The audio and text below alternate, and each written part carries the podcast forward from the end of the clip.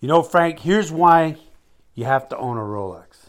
Because sometimes you're going into places in the world where you're traveling through time. Yes, we and you're time- staying in one place, like Imperial, Nebraska, for instance, and you're traveling 15 miles to where you're going to teach this course, and you travel through time. And it's very difficult when your uh, Apple Watch won't keep, or your, uh, what do you got there? The Garmin. The Garmin watch won't keep up. The iPad won't keep up. The Apple phone won't keep up. But the Rolex always has the correct time, Frank. It- it Because, did. because those people on that side, on the shooting side, don't they ignored the fact that you change time zones between Imperial and the range. So they just ignore it. They just say, "No, we're in Western time zone." Yeah, yeah. Welcome to the Everyday Sniper. You got Frank at Sniper's Hide, and we were time traveling today. We actually found the exact spot where it flipped over on this kind of back dirt road, and we were going to back up and hit 88 miles an hour, and then film the the like the analog uh, uh, clock in the car because it spins a complete circle, so we could time travel. Yep. I thought that was going to be. I thought. fun. I thought. Here's what we tried to. We tried to play with you. I'll be telling a story, you know about you know uh, the shooters this, shooters that, and then we'll. Well, the, the clock would change, and I go ching ching ching ching Beijing, ha ha ha ha. like we'd be time traveling Chinese. time traveling Chinese, yeah. yes. So uh, we had a great class, man. I'll tell you what. Um, we're, we're- first leg of our road trip. Uh, we're out here in, like he said, we're in uh, Imperial, Nebraska. They don't even have a street light here, dude. And um, uh, we had a, a class at J and M Precision, Jake McDaniel, and what a great place! Awesome hospitality. The land that COVID forgot. Yes, it, it really is the land that COVID forgot, and and that's fantastic. Um, I, I just can't even. Uh, I don't even know where to start. We had to write notes down because We it had, was we just- had. I got a. Oh man, I got some notes. Well, we So- just hit JM Precision. Jake McDaniel was such a kind host. He's got such a great facility. We made some really good videos today that Frank will be putting up here for you soon, uh, and it displays the kind of range he's got. It's just incredible. I mean, I found a new favorite. you Yeah, know? yeah. mean, Because I really, mean, 'cause- it's it's it's terrain, it's wind, it's um you know tricky winds.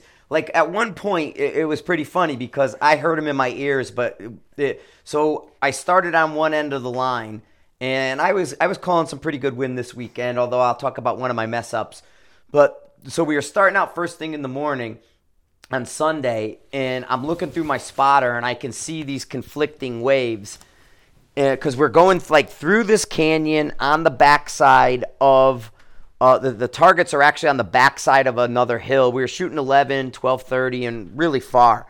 So I'm on the 1100 yard target for the students, and I give the student, the first shooter, a right wind. And the three shooters on the opposite end go, Did he just say right? Because where we were, it was coming from the left and and and and it, it, you know, and it was like it was canceling, you know, so it was smack impact, smack impact, and and I heard him go, "Wow, I would have never called a right wind for that."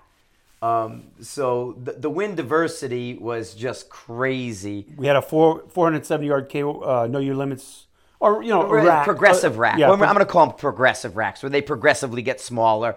They went from like two MOA to a half minute. I think the smallest target at 470 was like three inches, and and so you know, and we had guys clean it, man. It, it was a great kind of um, But the wind changed moment to moment. Big or small plate didn't matter. Oh, your your hold was not was no longer any good at the next shot. No, from one shot to the next, it, it really did change. It, it, it was it was constantly, you know, it was eight, it was twelve, it was six. You're going through the valley, and we got twelve at us, we got six down there. We, you know, and then it, what it was happening is it was kind of coming over the top of the hills, and on our left side, the hills dipped down a little bit. On the right side, the hills went higher, but there's a valley behind the hill and that pushes it through to the right to the target package. So what's happening is as the wind comes over the top of the hill, it hits the backside, oh, comes over one hill, hits the backside, and then takes that right hand turn and pushes right, even though our wind at the shooter is coming over the left side. So it, it was just, and the, the changes were bigger than all of the targets we shot. So that makes it extremely tricky. I had two today. We went back and Frank and our day off went back and shot with Jake and, and, and just basically chummed around with him, and we shot out to twelve forty, and I would go from one point five to two to two point five to one point five to 2 and mm-hmm. it was just it was insane out there. Yeah, yeah, it was it was really good, and and you know, the the the, the group of people we had as students were diverse. They were fantastic. I mean, we we had the the farmers and the cowboys, the guys who shoot local competition. We had NRL, PRS, uh, gunsmith with bench rest, uh, kind of stuff. It can't not enough praise for these guys at the comp the comp shooters here. We had Dusty. Rusty. Uh, Rusty, excuse Rusty. me. I'm sorry, uh, Rusty. It he was was, absolutely. It was Dusty. Yeah. Yeah. He was absolutely uh, just. He was that guy again. You know, every class we have that guy, and he's fundamentally insanely correct. Yeah, He was shooting a six millimeter, right? uh, six GT, correct? okay. Yeah. And and uh, yeah, he had a, a six GT MDT chassis. His, his uh, wife was with us, uh, Felicia and uh, Felicia, and she had a Valkyrie. Let me tell you something, man. She had a Bighorn Action Valkyrie. That gun held. She got in. We we fixed her trigger control. She was a trigger tapper. Her trigger was too light. We actually had them go back home, adjust the trigger and get it a little bit because she was afraid of it. How light it was, she couldn't get anywhere near it in order to make the shot properly. Well, we cleaned that up and, and it didn't take much. She she was a great student. And you know, they came back the next day, they they loosened or light or tightened it up a little bit, and then she had was able to marry to the trigger, and we're gonna talk trigger control for Competition scars. I mean, yeah, basically, competition scars. That's the bet. You know what? You guys have competition scars, man. You may not know it, but we see it. They recognized it, and what they wanted to do is they wanted to come to a fundamental class to clean up their competition scars. And that's what we did with them. And then their hits got more consistent. The hits got more consistent. And what it is, is the win calls then begin to work. Her Valkyrie at, let me tell you what, at 700, 800, 900, and beyond, her Valkyrie was keeping pace with the six millimeters. We had a six dasher on the line and we had a six GT on the line. They smoked her seven and in. But once you hit 700 yards and out, she kept pace with them, and her calls were almost identical to the six millimeters under these conditions. So there you go. Um, I mean, it's no recoil for her. Long barrel life for her. Um, now she had to get some magazine stuff because she was her magazines were following up a little bit, and it took us like about four mags where they fed 100%. And once she nailed on that mag that fed, she was moving alongside these guys, and you couldn't tell her hit. Other than it's, I, I will say this: it's really, really, really hard to spot the Valkyrie, and they know for a fact they've been cheated out on points um, at matches because the spotters can't see it, and the spotters won't give them the hit when they can't see the mark. fortunately, we had we had the wind favoring to- back toward us just a little bit, and we got the slight ding. Yeah, in the split. Wait, we did get a sound. We, we we had hit indicators and we left them on the counter in the shop. So we, we were we were we were working hard. So we would get some feedback because the wind was coming in our direction. But now go down there. You went down and painted targets with uh, Jake on Sunday. You saw what it looked like at the 11 and 12 with her hits. Jake's hits were obvious. He was a 300 PRC, and her hits were just barely uh, scratches on a plate. Yeah, yeah. So you have to be on top of your game. So from that context, there there is a little bit of, but we when we can hear him, and and I kind of had to yell at the people a couple times to shut the fuck up. Um, because they were talking in my ear and everything, and I'm trying to hear the hit. Because when I don't see any splash and it's it's dry, dusty, and, and everything out here, uh, just brought the car in for a car wash. Um, you know, I, I I had to concentrate to hear the hit and, and I was working the plates, working the plates, and, and I'm trying to get her centered up on the plate. And it's like, guys, you got to shut the hell up, man, because I have to listen for what she's doing. Because even if she, like a couple times, she had some high hits on the plate, like top of the top, you know, top three inches of the plate. And so if she went over the top and it splashed behind it, I might not see the splash. So I had to go by the hit. And if I didn't hear it or see it, I brought her down two, three tenths, and then that would put her on the plate because it's such a tricky round. And, and there is some vertical spread with these we, these small rifles, the six and the G, uh, the six millimeters and the the, the two two fours get to get a little bit more vertical spread than the other calibers out at those distances. Now that 1240 had a cut bank right to the right, and so I took a peek, uh, can of red paint out there, and basically I drew the same size target in paint on the right cut bank. So what we would do is we would transition the students from the cut bank, which is just to the right, like five yards, ten Right. yards to the right, and and and then move them right to the plate. And that seemed to work out really well as a bleed the bullet exercise. However, the wind would change from the time you were running the bolt. I mean, we, from one side of the plate to the other. Yeah, absolutely. We did. We did have a lot of guys who, because we played this game where we said, okay, you're going to make your call on the cut bank. You're going to shoot. You're going to see the splash. You're going to catch that divot. You're going to measure that divot. You're going to run right over to the plate. And the next round, coming within that three to five seconds, should go on the plate. And, and when you when you were inside that window, you made it. You bing next If you shot. was hit. hesitated at all, you lost it. Yeah, yeah. And You even to be- today, we were sort of laissez-faire. We just, you know, just hanging out. So we weren't like on the gun, on the gun, on the gun. And we would lose it too. It'd go from, like I said, it would go from two to 1.5 to 2.5 to 1.5. Yeah, like So- full mill swings, man. Yeah, yeah. You know, so that was really, really Crazy. tough. But um, it was it it, it, was uh the class flowed. Everybody enjoyed it. The jokes were going. You know, uh, we we had dinner at the country club on Friday night with a bunch of the students who didn't have to go home because of kids or things like that. They had no pie. no pie, man. Marc No pie. we're at a golf country club full of Nebraskans. Imagine that. And and basically, you know, it's just a bunch of red meat, potato eaten, side salad. The, the menu had five items on it. Yeah, that was You know, it. uh, steak like this, steak like this, steak like this, chicken fingers. Yeah, And then how would you like? What, what kind of dressing would you like on your salad? And baked potato. your baked mashed potato, yeah, your Yeah, baked yeah. potato. It, it, it was just like a six-item menu, but there was no pie, and I'm losing my mind, man. How could there not be pie here? First of all, they'd run their plate cost up six dollars per person, and there was 200 people in there. Yeah, it was It, packed. it was it was absolutely wait, Friday night, right? It was Friday, Friday night out for Chase County.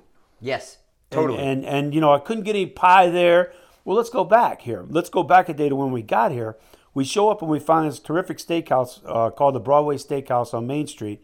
We go in there, and this bartender was all over it. He was. He was does Robbie he, too. does, what does he rival Robbie? Yeah, Robbie? he was I mean- close to Robbie. I mean, he he was all over it, and I'm like, he could hey, have been Robbie. If you put glasses on him, he could have been Robbie's brother. They're very similar. Very very similar in a lot of ways, as a matter of fact. But but anyway, I'm like, man, yeah, just give me um give me a Bulleit rye and water. You know, oh, we don't have no Bulleit. yeah. No, uh, uh, no, no, it's not. We don't have no Bulleit. We don't have any rye. Nobody drinks rye around here. And I'm like, you gotta be kidding me, man. No rye. Like that whole shelf over there, you got no rye. No rye. Okay, give me bourbon. You know, give me bourbon. Well, we go back the next night, and he, this cat went out and took his money. I tipped him pretty well, but he took his money out and bought me some Bulleit rye. He totally did, man. He brought Marc his own personal, and then he gave you the empty bottle when you killed he, it. he goes, sell it. He goes, I did this out of my own money. I said, well, you got to sell it back to me. I'm not going to like drink free drinks here, you know, just because I tipped you well. So he sold it back to me. Great, great, man. It was just unbelievable customer service up there, and no pie at the at the. Thing. But that's what But the students do. What what Taylor wants, Taylor gets because eh, next day after Friday night, I had student bring me throwing cherry pies at me From the gas station. from the gas station cherry pies, but Little I had Debbie's. pie. So I hey, what Taylor wants, Taylor gets, man. Yeah, it, That's it, fun. it, it was it was it was a fun time, fantastic. We're staying at an Airbnb, got this friggin' giant house all to ourselves. Right now we're kicked up in sofas the size of vehicles, and and it's electric on the side. Kick your feet out, Yeah. adjust it here. Um, just basically on our last our victory lap for this Nebraska session, and we're going to dinner again tonight. Hopefully Jake's going to be there with his lovely wife and kid, and and basically um, victory lap total, man. This is They this, they went out, got us sweet corn. We had barbecue last We night. wanted sweet corn. I mean, look, we passed. Imagine a beautiful beach. East Coast or West Coast. You're gazing out across the ocean, waves rippling. That's corn. Basically, as far as you can see, Yeah. nothing but tops of corn. Yeah, yeah. You know, so I today- got I got to go on a combine. I know, man. You know, you know what a combine. I Really know what a combine And that's is. like a military grade piece of equipment. dude. That, that- I, when I went up in the ca- in the cab, right there on like there's like a, a, a you know TV dinner tray on the side, like a big you know table, and they had the manual. It was a New York City phone book from the 1970s. It's got everything but a 20 millimeter Gatling gun. Yeah, it does. It, it, and they said it drives by GPS. They don't even drive it. I know. Once they once they get it out to their spot, they push a button. They sit back. The guy babysits it. He's Yeah. got to turn it at the end at the end of the field, which is where at the end of the county. Yeah. because that's as far as you can see. He turns it, gets it back online, and then watches TV. Yep. So, probably he's probably on Sniper's Hide right now. I you know, man. That kind of stuff. but we had a total rookie shooter. His name was Adam. This guy came in. I said, Adam, how much time you got on that gun? 20 rounds, sir. Uh, awesome. I said, you, this was in the introduction, you are going to get the most out of this course.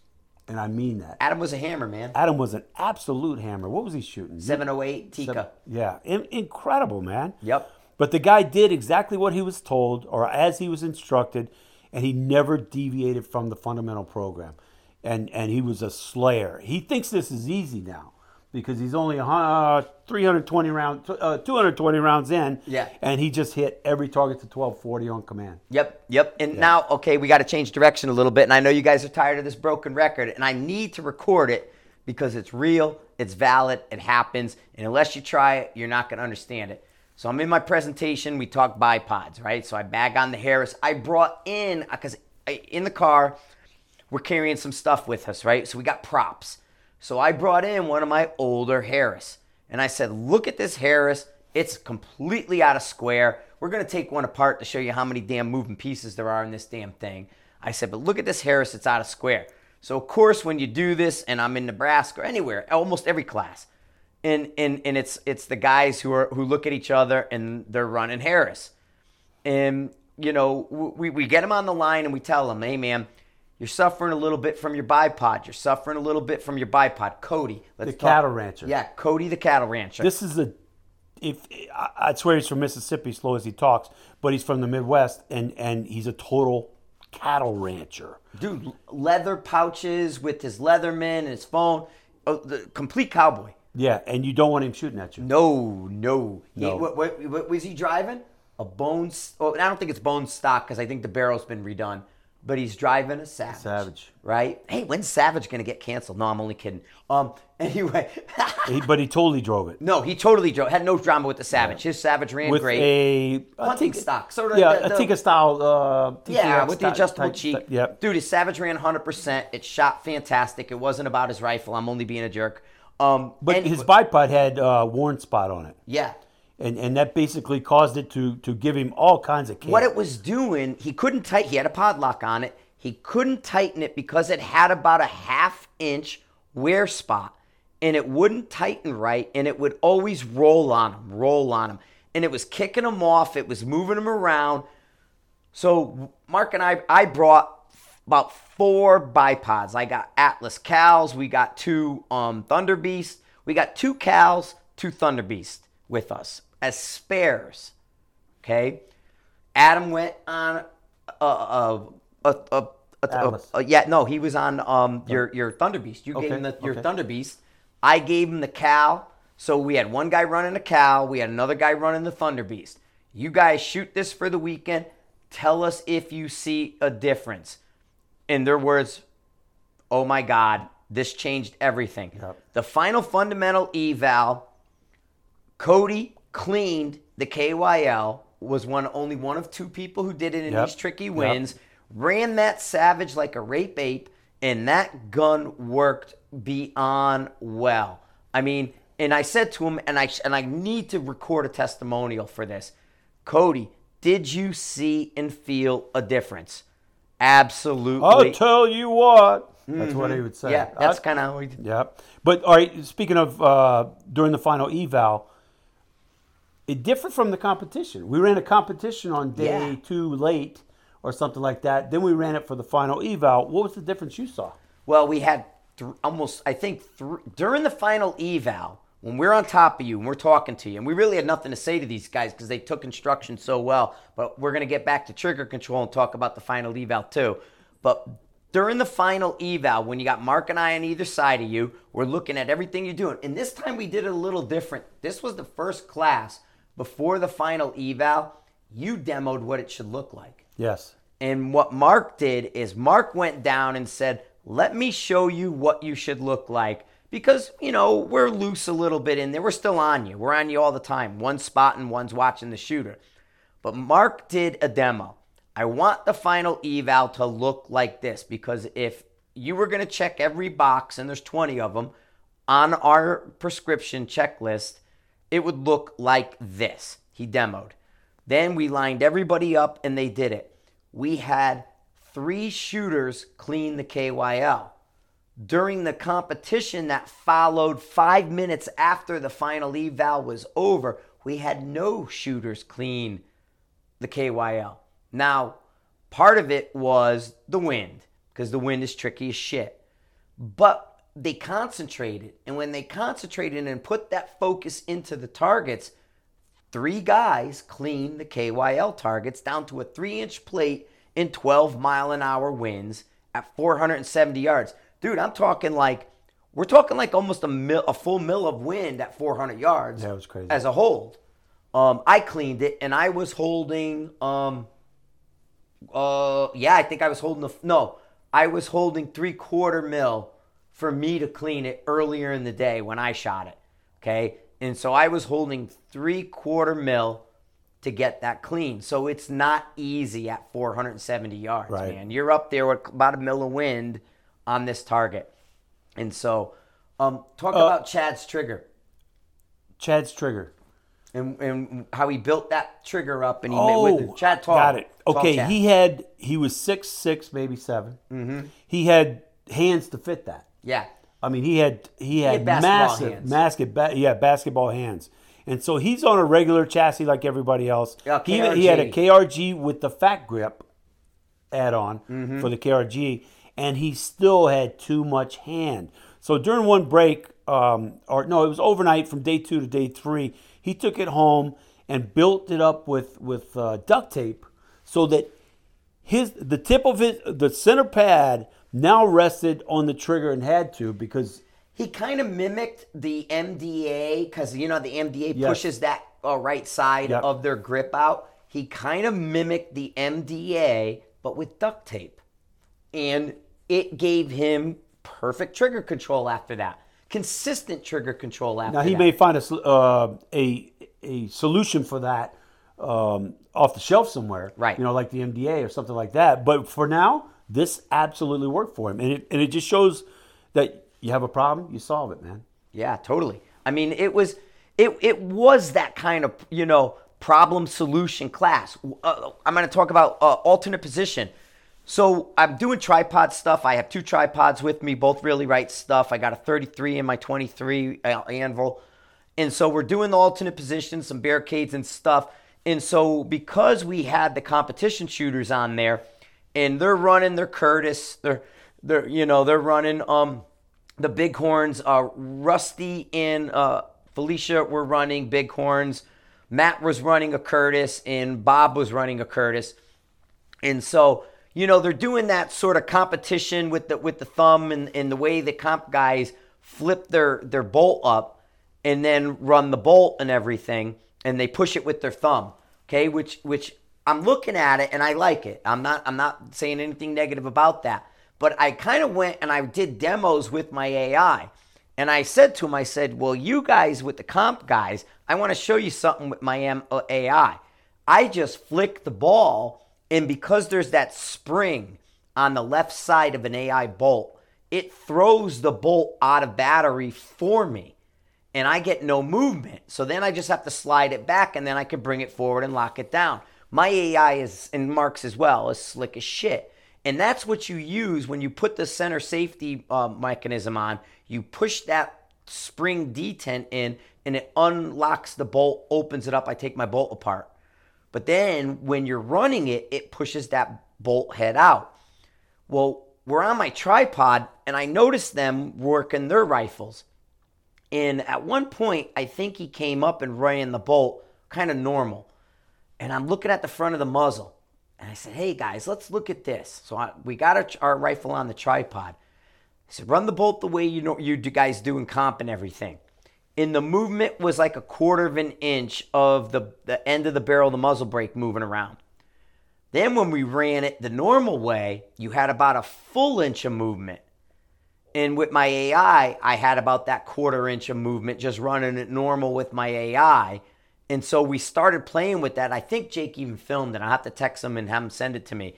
But text the difference in the movement on that tripod just running the bolt and how that can knock you off target because on the tripod, when you get that much movement, the natural point of aim gets compromised. Movement means recovery. Recovery means more time. Yeah. And natural point of aim, I mean, I really pressed NPA in the alternate positions with these guys, and and it made a difference. Um, you know, because the wind too. You, if if your NPA and everything is off when you're in alternate positions, now you're fighting the wind on top of that. You kind of got to spend that extra little, you know, three seconds to make sure that natural point of aim is is center lined of that target or favored towards that wind side. So that way there you're not getting knocked off when you fire. So that was a good learning thing. Uh, Chad's trigger control, marry then in, in, imperceivable trigger control. Yes, we want to talk imperceivable trigger control. Marrying that trigger finger to the shoe immediately after. Right, running the Run bolt. The bolt. You're running the bolt, you're coming down, you're marrying that suit, and you're setting the position on the trigger. Not pressing it, not influencing it, but marrying that trigger or that finger on the trigger shoe. Then, when you're lined up, that press, break, and what? Freeze. Press, break, and freeze. That's Marc's tagline, man. Uh, he owns that shit. Press, break, and freeze. It, it, it real, it works. It gets you center line down on that target and puts you where you're supposed to be. And it gives you that repeatability, that consistency. So, um, the other thing, what did we see in the beginning? We're seeing it a lot. I even added it. We got the brand new fundamental eval checklist. Okay. And I had to add multiple press to it. Because you see multiple press. Yep. You said, see a guy starting starting from the. Uh, what you're saying, dancing on that shoe. Dancing. That's what we called it. Dancing yeah. on the shoe. He's basically dancing on the shoe, indecisive about how he's going to uh, press that trigger. Right. You're dancing on the shoe, guys. And you're in. In some of you're tapping on the side. You're not get. You're pushing it to the left. You're, it's coming back, but it's coming back into the left, yep. much like Kennedy. Or back into the right if you got too much. Right, right, right. You know, you guys will get it, right? We videoed that today. It's really good. It'll be in the uh, online training. Online training, Sniper's Hide. We did a marry the trigger because uh, we, we, we got the expert in marriage right here, man. Mm-hmm. Um, oh, yeah. Yeah. I mean, you know, when you're going to talk about marrying up to a trigger, you got to talk to a guy who marries up. And that's me. Yeah, yeah, and uh, multiple uh, times. Yeah, multiple times. So, so Marc, I'm, I'm, staring down a fifth now. I'm staring down a full group. Yeah, yeah. You know, he's, he's staring down a five shot group. Yeah. No bullshit. But uh, what was the other thing? They dubbed you. What did they dub you in the classroom? Because to them, they were blown away by your weaponized math because it worked. Oh, they they dubbed me Sir Marcus Taylor. Taylor, like as in Sir Isaac Newton. Yes, Sir yeah. Sir Marcus Taylor, who doped gravity. We had fear that it wasn't going to work in this terrain because there was a little bit of uh, difference between, you know, the three was down in a uh, not in a hole, it was in a in a in a. We had about a um about a five degree, a little more than that. If you 10. took plus or minus, yeah. it was about almost eight degrees of variation yeah. in where these targets but were. But it still worked. It's and we we thought that you had to be level for this to work correctly because we're doping gravity, and um, the weaponized math just flat out fucking works. Yeah. And and these guys dub Marc Sir Marcus Taylor. We gave him sheets at the front of the class, and then at the end of the class during the debrief on day three, they all wanted more sheets for the, to take home and use yeah. their other rifles. I mean, they they literally they, they really did. Bob came up to you and said, "Hey, Marc, I like I like a copy of the sheet." Because that shit worked, and that caused everybody to want one. Yeah. The, these guys. It was oh god, it was such a great class. They took instruction so well. We had such a blast. We're gonna uh, have to start going with a flinch check. Yeah, because the comp guys are flinching. Yeah, the, the, the competition scars are real. They're valid. I I mean I mentioned it in the Alaska debrief with uh, David and his crew when I had David on the um the the roof simulator and he didn't pick up the round and and I mean he did an entire body flinch, face, eyes, everything because the brakes are fucking you guys. Um, you got four port brakes. They're coming back at you and we react off the sound. So if you're a comp guy, you better start doubling up your ears or getting ears that are, are a little bit better than normal because you're, you're, you're picking up. I mean, don't get me wrong, you're working with it because you're putting minor influence into the rifle. That's what the what we're seeing. You know, the, the tapping on the trigger, minor influence. But the, when you miss around and, and, and you're and you're doing a ball and dummy drill on yourself, you're flinching big time. Wow. And and we noticed it quite a bit. Um, you know, and, and we were able to work. You don't know it until you see it. You don't know it until your round does not go off. Right. So really, if you never feed yourself that, or if that never happens to you, do you really know whether you're flinching or not? No, they really don't. Yeah. And and and it's it's crazy, man. It- It's been a, I don't know. It, it- we're, we're solving problems. We're writing stuff down. We're we're we're we're we're, we're making school circles out of it with everybody, and we're repeating it. Then we're cleaning it up, and we're saying, okay, we found it. We found an issue to correct. Let's all go here and work on this. And now, here's our solution. Try it. Yeah. Bang hit. Bang hit. Bang hit. We had a remarkable scope test. Yes, we did. It was remarkable in the fact that 100, 100, 100, 100. We had a lot of, we had Leupold's, we had, um, what do we have? All right, we had, Uh, Le- we had the Burris XTR2. Vortexes, We had the Vortex. Gen um, 2s mostly, right? Yeah, mostly all Gen 2 razors. Yep. Um, we had uh, two Leupolds of five and a six. We had a Burris XTR, and then we had a, a handful of Vortexes, uh, Gen 2 razors, 100% across the board. And then young Adam broke out uh, a spare scope, relic. a, a relic that he had in his car, and it was in one of my favorites. You guys who are on the hide will know this, an IOR. Wow. And we threw the that IOR. sounds exotic. It- It's it is exotic. It's Romanian. Whoa. It's got Schott glass. It's got the best glass on the planet. Oh my god, the glass is so good. IOR glass is fantastic, everybody. You don't even have to magnify it because it's 10x. Yeah, and and it, it's just great glass. It's Schott glass. It's Romanian. Wow. And it, it's uh, but we put it on the test. Yep, and it scored 94%. Ninety four percent. You're only losing 6% of your tracking. Yep, ninety four percent tracking, but it's got great glass. Yeah. So my recommendation to you IOR owners: use your reticle. Yeah. You know, we did that. Throw it over the berm. We did that too. That's kind of that's we've been adding in um PR th- like these are I guess we should call our three day a PR three because it's a three day class. It's actually, I, It's a PR one. I didn't know how I'd feel about it. All right, I didn't know how I'd feel about it, but you know what? It's totally complete because in you know with just two days you have to rush. You have to get this in. You want to get this drill in because you think this would be really important to these guys. But in the in the three day class, it's complete. Yeah, it really is. I like three days. You know, Marc. This was Marc's first uh, three day class with me, I think, and um, we got into we almost completed a complete PR two. Yep. and so it's like a one and a half, a one and three quarter, really. Um, you know, so I would almost call our three day a PR three because it's a well-rounded combination of And um, there's no repetition. right, You right. know, when you when you go from a PR one to a PR two, you sort of repeat a couple things. Yeah, we do. We do a refresher because we're we're getting guys that are coming back a year or two later, so we have to give them sort of a fundamental refresher, uh, you know, and then we go into the alternates. Where this, they're getting that that PR complete PR one, and then they're getting the back half of PR two minus the refresher. but it has to be interesting.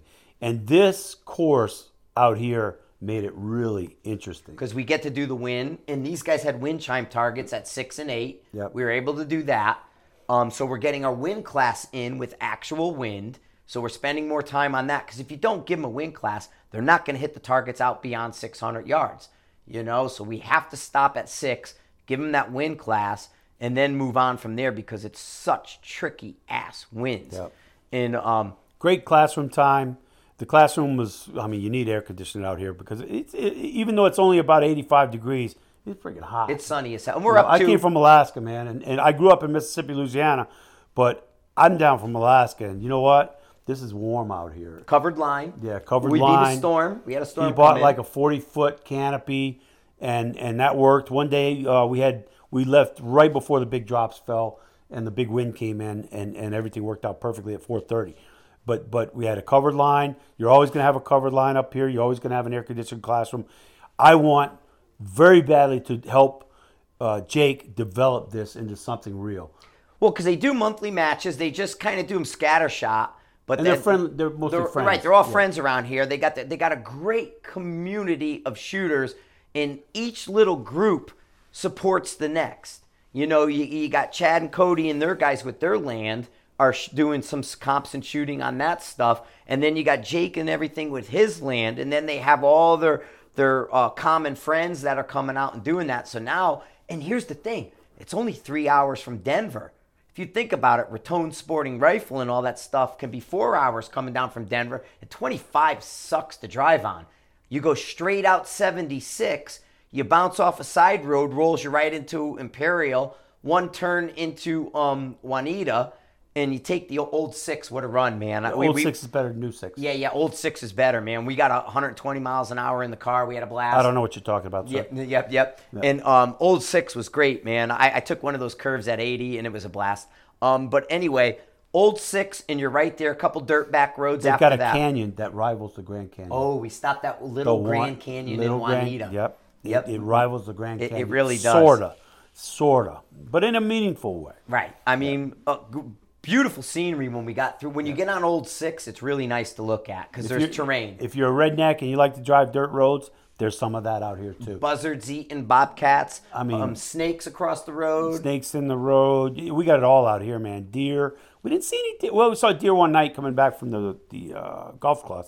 Golf club. Mm-hmm. But basically, uh, I sort of expected to, you know, see a deer running across. I the know. I. I, I leave the I leave the golf uh, the, the golf club. Um, you know, after having dinner and things, we're getting. I want to get quick to see Ryan to because he's making our Oh, yeah, we're gonna I'm go a banging the paddles and shit, doing doing 88 or something like that. And Marc's like deer, so I had to kind of oh shit. And these uh, mule deer here are big bodies. Yeah, they're they're they're about 150, 175 pounds or Yeah, whatever. But yeah. So um, so I had to, I had to keep an eye out for that when, when I'm banging the paddles and stuff. Um, but yeah, it was it was crazy, man. It was it was a good time. But um, there was something else I wanted to bring up that we were we were doing there. Trigger control, final eval. Yep, we got that trigger. con- The trigger control was everything, man. And and you gotta learn. I mean, don't get me wrong. Light triggers work. Well, Felicia, she went from an every press jerk, or uh, uh, uh, too much of a press, Right, right. to a absolute Perfect. broke the bad habit type, quit cold turkey, never did it again. Yeah, yeah. And, and I hope she continues that. She was hovering around that eight to twelve ounces, and I think he brought her up to closer to twenty. yeah, yeah. And and um, I didn't ask him the exact weight, but he said he went considerably heavier than where it was. So I'm guessing he went from like eight to twelve to about twenty to twenty-four, and it made her more confident in her trigger control. It made her more consistent in her trigger control. And she said, when I followed through, I can feel that was a good shot. In her, what what clicked in her mind is the follow through felt right. And and that made her more confident. And she knew she can now feel the follow through and so that's what we're looking to do. We're looking to educate the shooter to diagnose your own shooting Not problem. just talk you into it, but have you experience it. yeah yeah. I mean like i said i got to start filming testimonials with these people of, of what they what they're seeing at the end of the class what they're feeling. Because i explained to them uh, my butt stock and how i set it up and oh, you know what it did too it helped us recognize let's talk about um we took everybody's scope off with the tool Right. and we put it back on, we can't see what you see. So we're dependent on you making sure you're telling us what you're seeing is correct. And and there was a little bit of you know you, sometimes you see some stuff. We explained parallax and we showed them. Today I was playing with my parallax, and what I found was if I move my head side to side in the position I was at today, that I saw a little bit of movement going on. I went, hmm, I got a little movement when I'm checking my parallax side to side, but I always do it kind of a different way. Went up and down, rock solid. So what I'm suggesting when you're checking parallax is to do an up and down, not a side to side, because you have a potential to influence a side to side more so than the up and down will. And I felt that I'm, I'm dialing my parallax on the target. And with the 700 yard wind, 800, 11, I had first round hit at 1100 yards today. Um, I'm checking parallax because it's slow fire, like Marc said, we're dicking around. I got time, opportunity. And in given that time and opportunity, I'm checking my natural point of aim. I'm checking that parallax and make sure and it's perfect beyond the focus, you know? So I was playing with it a little bit today. Side to side check, eh, I seen a little bit of movement. Up and down check, rock solid. So that's what I'm going with. I'm dialing it in with my with my up and down check, and I was getting pretty good results with it. So that was something to look at. During the scope te- test, what we've decided to do now is induce parallax on a because we've got the scope in a base that's not going to move. We now induce parallax and have each student come by and look at it, and then we resolve the parallax, and now it's rock solid. Now they know what to do. Yep, we're Instead doing of just telling thing. them on a slide presentation, here your parallax is important. Everybody go take care of it. Now we're showing them exactly how to take care We're, of it. we're going to be when we move people from kicked off on the side, right? So guys come in with their fundamental eval first day of class. We got a lot of shooters, might be two degrees, five degrees, ten degrees off the side of their rifle.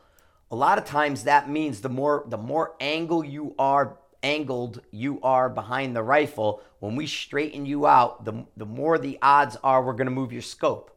So what we decided to do in these three days is to do the um, scope test first thing after the classroom because we're going to take every scope off and then we put them in position behind their rifle. We're doing a, a, a better rifle setup with everybody. And then we're bringing the scope to them and we're setting the scope on their rifle, tightening it down. When we got into alternate positions, Felicia didn't have a clear picture. And she said to me, I don't have clear sight picture. I said, lower your magnification until you do. And when she did, she had to be around eight to six power. I said, that's too much. Let's move your scope back. We moved her scope back from an alternate position, and she felt much better with her eye relief after seeing that. Then, when she was in the alternate position, we were lowering her, her power down in 15 power. She had edge to edge clarity. still there. 12 power, she had edge to edge clarity. So we tried to keep most of them around 12 power. But prior to that, she, she had to get six to eight in order to see that. So that was a great way of recognizing what that eye relief should look like and where it should be. We set it at max power because it's the least forgiving. We put everybody in position, but maybe it is prone is a little bit um a, a, a little bit too forgiving in some cases, or it allows you to put your neck in a place that we really you know can't tell because I can't see what you see, Exactly. you know, and So you have to be honest with us. yeah, well, but you know, it, it, it's it, it can be deceptive. But I mean, we're on top of people diagnosing these things, and then when they when they go to execute, the execution's easier. You Well, know, for two days, nobody took a shot that we weren't hovering. right, right. Yeah. Or kneeling. You know, I get down. I like to kneel down and get beside them, get right in there, get right in their little bubble. But but uh, your your every shot is being uh, addressed. So talk about my fuck up, man. I shoot. So I shot well in front of the students when I was doing demos. Oh, uh, you know, I'm not going to go into that, but I did. I, I I had really good luck with that. But then when we were doing a little bit of fun shooting, Frank's cursing at me. I'm like Frank, you're a mil right. No, was it? was how did it go? You- you- I said Frank, you're a mil right. That's impossible. That's impossible. yeah, yeah, I was fucking pissed. I'm like, what the And I'm fuck, like, dude, Because I'm the last thing at I want to do is see you miss. Right. Trust me, we're both snipers. We're, dude, we're all married couple. Yeah, yeah, yeah. And- but but I'm not I'm not lying laughing. to you, Frank. Students are cracking up. And I'm looking through a 30 power scope, even though Frank thinks it's a shitty one, it's a real good one. And basically, he's looking through a, a rifle scope, so I'm seeing things that he's not seeing. And I'm like, dude, you're a mil off. And I'm he's like, like, I saw it, no fucking way. It was right at a fucking. what was the problem, Marc. Frank? I was using a second focal. I, I got out of my head. I wasn't even thinking about it because I was doing alternate positions earlier with the demo, and I was only shooting like four or five hundred yards off the tripod, mainly because the wind was crazy too. But I was demoing at four and five hundred yards. I powered down my second focal plane scope and I was shooting it on fucking 12 power. So now I'm, I'm putting the half half mil hash mark on shit and it's going to full mil. And so I'm seeing it hit at the half mil hash mark. And Marc's telling me I'm a mil off the plate. And I'm going, no fucking way. My scope's telling me it's a half. He's actually going, no fucking way. Yeah, because I see it. It's right in front of me. I'm like, dude, I just saw I hit a half mil off the plate. No, dude, you're a mil off the plate. And I'm like, what the fuck? I look up, I'm on 12 power because I'm demoing and I'm working with this, and I really like it. I'm working with this scope, but it's second focal plane. Yep, just didn't And, and this is the first second focal plane I've touched in ages, and it bit me. That wasn't a fuck up. It's actually a learning. Yeah. learning Well, it's just because I got out of my head and I wasn't, you know, and I wasn't thinking about it, and I didn't do a magnification check with the second focal plane scope and totally fucked it up, dude. I was because I'm going a mil too much to the fucking uh, left of the target, a mil too much to the right, and I'm going, what the fuck? Like I couldn't hit shit. It was a struggle. Yeah, and then and then today, I like I said, I put it back the way I was supposed to. As well, as soon as I put it back, I was fine, and I and I shot a little bit after that. But that's the kind of thing that bites you, that gets you out of your head. You know, it's like putting on the wrong dope or not adding dope, or you know, oh, I'm going to shoot the 500 yard target, and you still got your four on. Oh, I'm going to shoot the eight, and you got you know six on, and and, and you're like, wow, why am I so low? And and it was like, ooh, ah, uh, yeah. Eh, he made it up to me. He fluffed my pillow last night before we went to bed. Yeah, put a chocolate on it, a, a chocolate on it, and everything, a mint. And but yeah, so it was like, what the fuck, man. Um, but that was my mistake, and I had to own it. And in in some of the students after were talking with Jake and everything, and and they even said to him away from me, we appreciated him screwing up Yeah. because we make those mistakes, and it's good to know that they can make them too. Yeah, yeah. It's, You know, a, it's a learning process guess. for all. It is every class. It's an absolute learning process. Frank and I are taking copious notes now. We're really, really studying this, and we're on the we're on the way to the range today, and it's quiet. It's quiet for ten minutes. And then I then I come up. Then I talk, start talking into my phone with something I just remembered that I want to put in this article I'm writing. And then when I get done with that, I go, you know, Frank, we really got to find a diversion. yes, Because all we do is talk about shooting. You know, when we get when we leave you, if you're in our class and we jump in the Wiggy van or jump in Frank's, uh, what would you buy, Frank? A fucking Macan. Yeah, Porsche Macan. It- it- when we jump in there, kid in the we're, a minute, we're, we're, talk, we're talking about you, and we're talking about us and what we can do for you. And but we really got to find a diversion, man. Yeah, we, we need we, well we're going to Mount Rushmore? Mount, Mount Rushmore. We, we're going. We're, what we're doing is instead of going straight because we got time to kill. Instead of going, so we spent an extra day here so we can shoot and, and experience that in the same way the students did today. So with ourselves, we experience what we were looking at. So we we we, we uh, called the woman with the Airbnb. We said, hey, we want to stay an extra day. She said, no drama. Uh, we did that. We got up this morning. We, we did some normal computer work and things like that. Went on hide, took care of that shit. Um, went out to the range, met Jake, and then shot just exactly like the students. We doped out. I doped out from 300 to 1200, and we, we played around a little bit. Um, but what we're going to do is we're going to leave here instead of going straight to Minnesota. We're going to go straight north. We're going to go to Mount Rushmore. We're going to take a look at that. We're going to do some touristy stuff. Then we're going to head over to Minnesota. So we need to find other hobbies, I guess. Just not talk about shooting all the time. But I guess our obsession Strip is your benefit. Strip club? We- well, Nah, yeah, well, no, you got masks now. no masks and plexiglass Yeah, and yeah, COVID and all that crap. mind. Well, we gonna do strip clubs. That's not going to work. Well, we're gonna. We had a diversion last night. We had uh, we had Jake and his wife and baby over for supper last night. They brought everything. Uh, we had we had homegrown beef burgers with homegrown green beans with and Brats. they were done in a saute pan. Mushrooms. We had mush stuffed mushrooms. We and we ate corn until today is nothing about Marc's, nothing. but he, Marc pulled corn out of his pack on the line. and starts gnawing on a, Starting, on a and, corn. and, and, and, and Jake's Even like, Jake goes, I ain't never seen somebody pull corn out of a pack and start gnawing on it. Yeah. Dude, this corn is fabulous. nothing on it. We I didn't mean, put nothing on No. I don't want anything No, on it because I don't want to taste butter right now. I want the flavor of this corn. It is absolutely fabulous. Yeah, we ate we ate so much corn last night with nothing on it. It was it was fantastic. But funny, so uh, the the one night when we left the country club, we came to the bar here, and we're only like a block away from it, and there's a back parking lot that we can get like right to. Well, we go there, and it's packed. How busy was it on Friday night? It was beyond packed. Yeah. So I'm like, shoot, it's friggin' packed. But because we ate dinner at the country club, the front half of the bar is actually a sit down, fancier steakhouse. There's a door that divides them.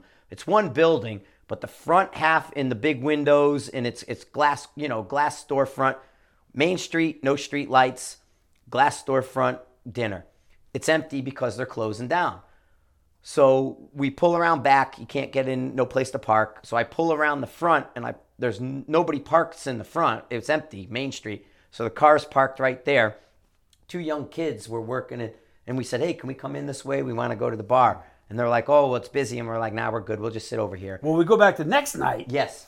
And young kid number one, Mm-hmm. really, really good looking kid. I mean, you know, he's, he's a, you can tell he's really into his job. He's a hard worker. He goes, "Hey, hey, sir, sir, were you guys, you the guys with the Porsche last night?" And Frank mm-hmm. hands him the keys. Goes, "Here, take it for a spin." Oh, oh no, I can't do that. Yeah, I had the keys there. I'm like, here, take it for a ride. He's like, no, no, no, I'm working. I'm working. I said, just take it around the block. He's like, no, I'm working. I'm like, all right. So then I go, here, just go sit in it then. Go look in because he goes, no, I looked at it last night. I said, no, go sit in it.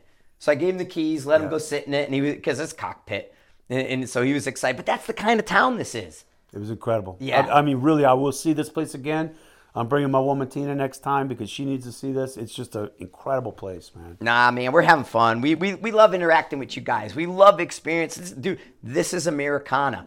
They're, they're, they, they, it is untouched.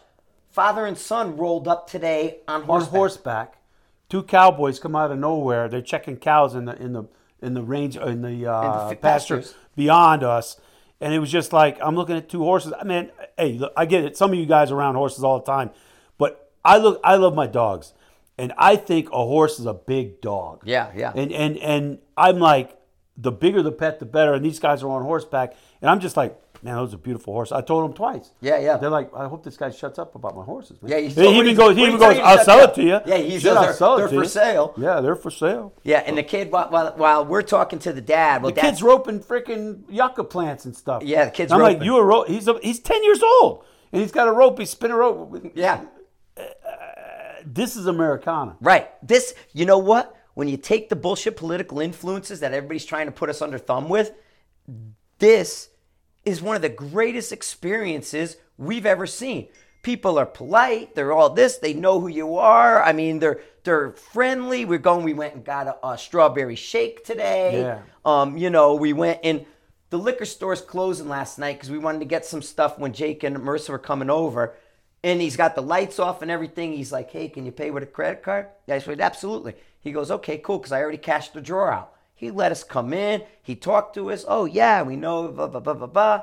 And and and it's not like, "Hey man, I'm closed." You know, Yeah. if I'm in the city, Oh yeah, yeah, they're locking the door before the lights are going yeah. off. You know what I'm saying? But this neighborhood is untouched. And and not to be, I don't I don't know if we should say this, but we sitting out back waiting for Jake, and everybody's looking at us, right? The, Yeah. the neighborhood's watching us, Yeah, and, and I'm like, dude, back patio. Yeah, back patio. So we kind of were like, you know, they're trying to wonder who the who who, Who the, the two gay guys are over yeah there. yeah yeah. I mean, not that there's anything wrong with that. Not that there's anything wrong with that. You know. You let you do what you you do you. Yeah, we we, don't we care. don't care. We hey, don't my brother-in-law I don't care. You know what I mean? So it, it, it's you do you. But that's the thing is, it's like it, it's it's unchanged for years. These are family-owned farms. I went and got when checking out that combine. He's like, yeah, this is family owned. It's been in the family for 50 years. You know, it's been in the family 60 years. Um, it's no different, right? They got four wheelers, they got jeeps, they got all this stuff. They're coming up on. You know what I don't want right now? I don't want my news. I don't want to hear about it. No. Because this is so pleasant to me. And these people, I bet you they don't even watch news, but they're all Trump fans.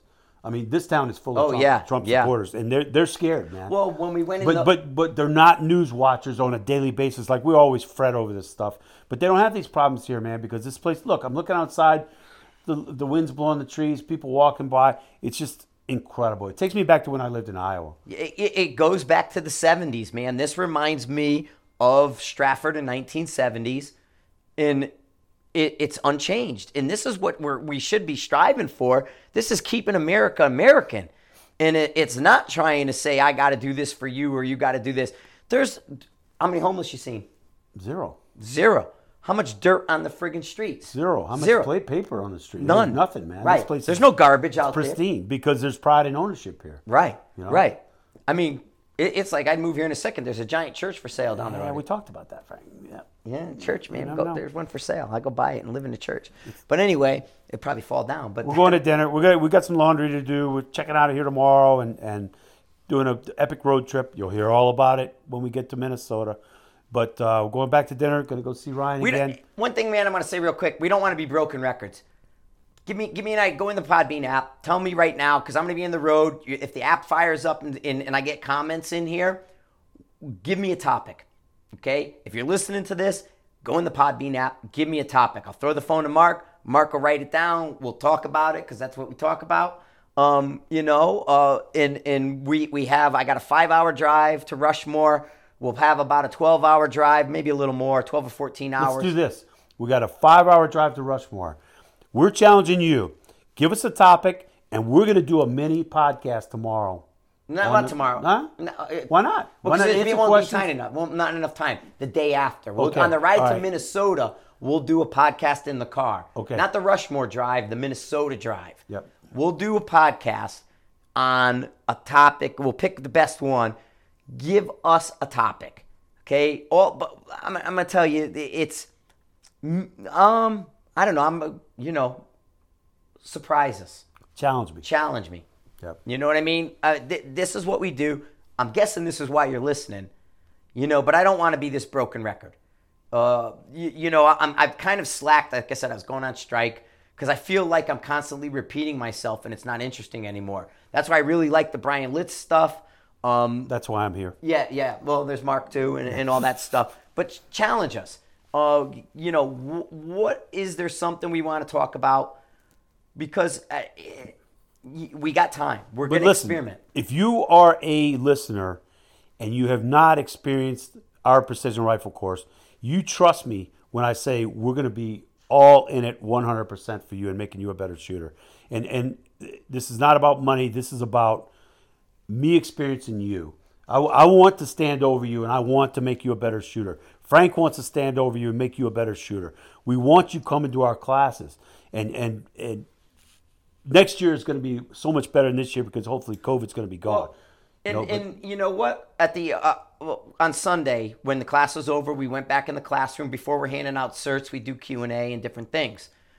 And Rusty asked me about the Kestrel, and we are talking true and everything up. And I told him, you know, uh, muzzle velocity 600 in in in BC at uh you know 800 and beyond, and then out here they have the ability to true a Kestrel with the DSSF, you know, or DSF, and and so he, he had he had run a Kestrel for a year, listening to the podcast and doing it one way, and then he said he did it recently with the DSF, and and I said, oh, well, you know, am I wrong? And and and I said, well, wait, I don't want to influence you because he, he was kind of dancing a little, and I said, I don't want to bias you. I said, if I'm wrong and you feel it was better the other way, tell me. I want to hear it. I want your personal experience. I don't want it sugar coated. You're not going to hurt my feelings if you say, Frank, I think you're wrong. I think doing the Kestrel like this gave me better results. Okay, I'm running my Kestrel. I trued my Kestrel in Alaska. I shot it here. It worked. I'm within a tenth all the way out. Um, money. So I want to, that's doing it my way. So I went from sea level DA of 2000 to here DA of um, Five, 5000. Same rifle, same ammo. Came here, ran my Kestrel, worked. I said, Rusty, what are you thinking? He goes, Well, your, your way kind of did it better, but, you know, Kestrel's telling me to do it like this. And I said, I get it because, you know, the only reason I don't really promote what Kestrel is saying is because people don't have access to the range to do it 100% correctly. But he did. And I, and I wanted his experience with that. And he, and he felt, in, in the words, we, the, the way we came up with describing it was he felt the device was slipping a gear. And I said, Well, what are you going to do? He says, Well, I'm going to go back to doing it how you did. And I said, Well, I feel it balances the curve a little better. I, I look at it as scales, I describe it as a scale. You got muzzle velocity in one hand, BC in the other. If you're only tweaking muzzle velocity, you're ba- unbalancing a scale. And when you go to a different scenario, it doesn't quite work. So we, we want you to challenge me. Challenge me. And that's what we're asking you to do in the comments. Challenge us. Hey, uh, we're about at an hour, Yeah, we're at. and right we're at about an hour. hour from dinner, and I still got some laundry to dry. So, Yep. Give it to him, man. hey, press, break, and freeze. Press, break, and freeze. Thanks for listening. Thanks for sharing. We'll talk to you soon. We're out.